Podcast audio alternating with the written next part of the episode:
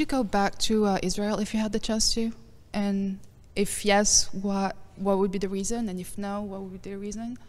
Do you have like motives? Um, would I go back to Israel? And Yeah. what was the last thing you said? would you go back to Israel if you had the chance to, like to live there? Oh, to live. I don't think I could ever live in Israel again unless there was a huge awakening along these lines. I can't, how can I live in a society that's just declared that some people are more equal than other people? It's like if you were to ask me, could you live in a Christian America where Congress declared that Christians, America's a Christian nation and everyone else doesn't count as much? I would want to get my kids out of that country as quickly as possible.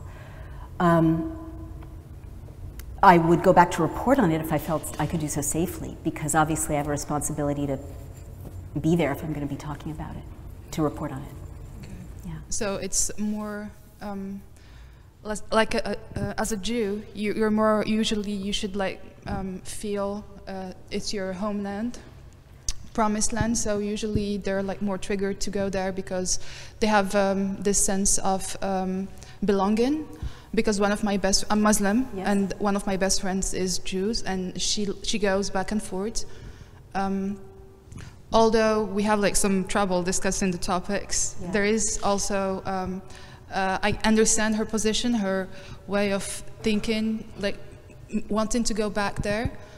But I just want to, to see your position. Right. I, I should th- uh, thank you for clarifying what where your question is coming from. I should explain then that I know what she's talking about and absolutely. Well, first, when you're there, you know, being a religious minority, it is incredibly affirming to see the policeman's Jewish, the lunch lady's Jewish. It's it's in, incredibly validating if you're used to being the, the other or the hated other, right? But if I don't see, I guess I've crossed a divide where, you know, I've heard so many Palestinians tell that exact same story of, of longing just to go home. And I guess I sort of feel like, feel about Israel and that longing to go home, which I feel, right? I feel at home there. I speak Hebrew, I, I have that sense of belonging historically, but it's like gay marriage and straight marriage.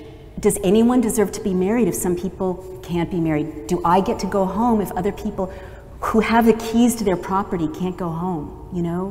Why can't we all go home, right? I mean, I didn't realize, I didn't know until I made friends with human rights lawyers in Jordan that the law of return, I thought it was some crazy terrorist thing made up by crazy extremists. The law of return is international law that says that refugees get to go home. You know, and if I know what it's like to go to Berlin with my children's father and have him see the apartment that his family was kicked out of in the 30s, and I know how validating it is for reparations from Germany to acknowledge the loss and the theft and the expulsion of my people, how can I not want people who've been kicked out just like we have to be able at least to have their history acknowledged, at least to talk about reparations, at least to do everything possible to make it a home for people who deserve by law to be there. I would feel more at home then, right?